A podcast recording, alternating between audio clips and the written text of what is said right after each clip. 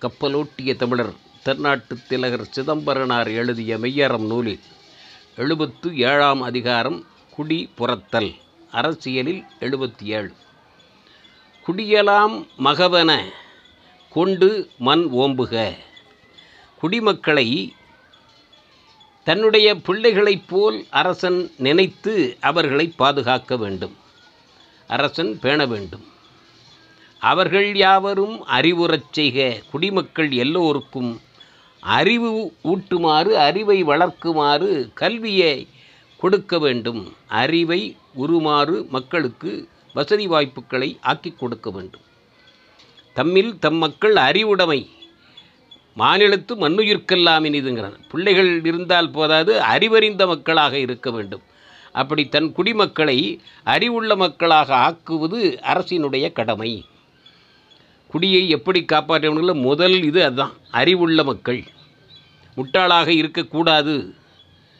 முட்டாளாக இருந்தால் தவறான ஜனநாயகம் வந்துவிடும். அறிவுள்ள மக்கள் தான் நல்லவர்களை தேர்ந்தெடுப்பார்கள். அரிய கைத்தொழில் சில அறிந்திடச் செய்க. அது அருமையான சில கைத்தொழில்கள் அவர்கள் தெரிந்து வைத்திருக்க வேண்டும். அதற்கு ஏற்பாடு செய்ய வேண்டும். எல்லாரும் ஆலை தொழிலும் பெரிய தொழிலும் விவசாயமும் செய்ய முடியாது.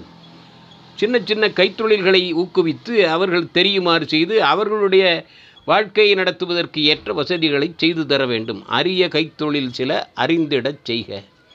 படைக்கல பயிற்சியில் பாடுறச் செய்க. கைத்தொழில் ஒன்று கற்றுக்கொள் கவலை உனக்கிளை ஒத்துக்கொள்ளா சிறு தொழிலாக இருந்தாலும் தன்னை பணி கொள்ள முடியும். அடுத்து மூன்றாவது மக்களை என்ன செய்ய வேண்டும்? படைக்கல பயிற்சியில் பாடுறச் செய்க. எல்லாருக்கும் கட்டாயம் அந்த இராணுவ பயிற்சி கொடுக்க வேண்டும். அப்படி படைக்கல பயிற்சி கொடுத்தல் அடுத்தது. பொருளை குடியின் பொதுவென பெருக்குக. பொருளை பொருளாதாரத்தை குடிமக்களுடைய பொதுவாக ஆக்கி பெருக்கிக் கொள்ள வேண்டும்.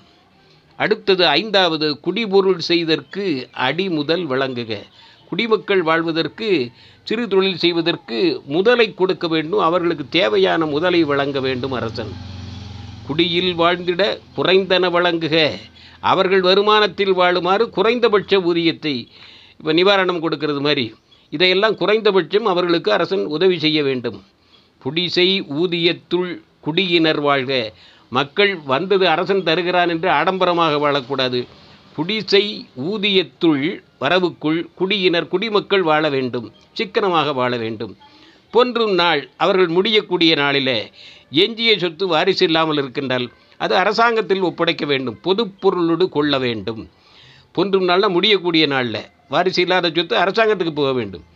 இவ்வளவும் சொல்லிட்டு குடி பசித்து உழலல் மண் குற்றம் என்றறிக குடியானவன் தன்னுடைய நாட்டு பிரஜை ஒருவன் பசியினால் வருந்துகிறான் என்றால் அது அரசனுடைய குற்றம்கிறார் அதனால தான் பாரதி தனி ஒருவனுக்கு உணவில்லையெனில் ஜகத்தினை அழித்திடுவோம் என்றான். குடிமக்கள் பசித்து சாகக்கூடாது. அதற்கு நிவாரணம் அரசாங்கம் தர வேண்டும். வரிசையாக ஆறு சொல்லுகிறார். கல்வி தர வேண்டும் தொழில் தர வேண்டும் படைக்கல பயிற்சி தர வேண்டும் பொருளாதாரத்தை உயர்த்த வேண்டும் பொருளாதாரத்துக்கு மூலதனம் கொடுக்க வேண்டும் என்பது வரைக்கு சொல்லி கடைசியில் குடிமக்கள் பசியினால் சாகக்கூடாது என்பதை குடிபுறத்தல் என்ற அதிகாரத்தில் சிதம்பரனார் அருமையாக விளக்கிச் சொல்லுகிறார். இந்த அதிகாரத்தின்படி ஆட்சி நடந்தால் அமைதி நிலவும் சமுதாயம் வளம் பெறும் என்று சொல்லி அதிகாரம் எழுபத்தி ஏழை நிறைவு செய்கிறேன். விளக்கம் தந்தவர் வீரவநல்லூர் கவிச்சுடர் முத்தையா. வாழ்க மெய்யரம் வளர்க சிதம்பரனார் புகழ்.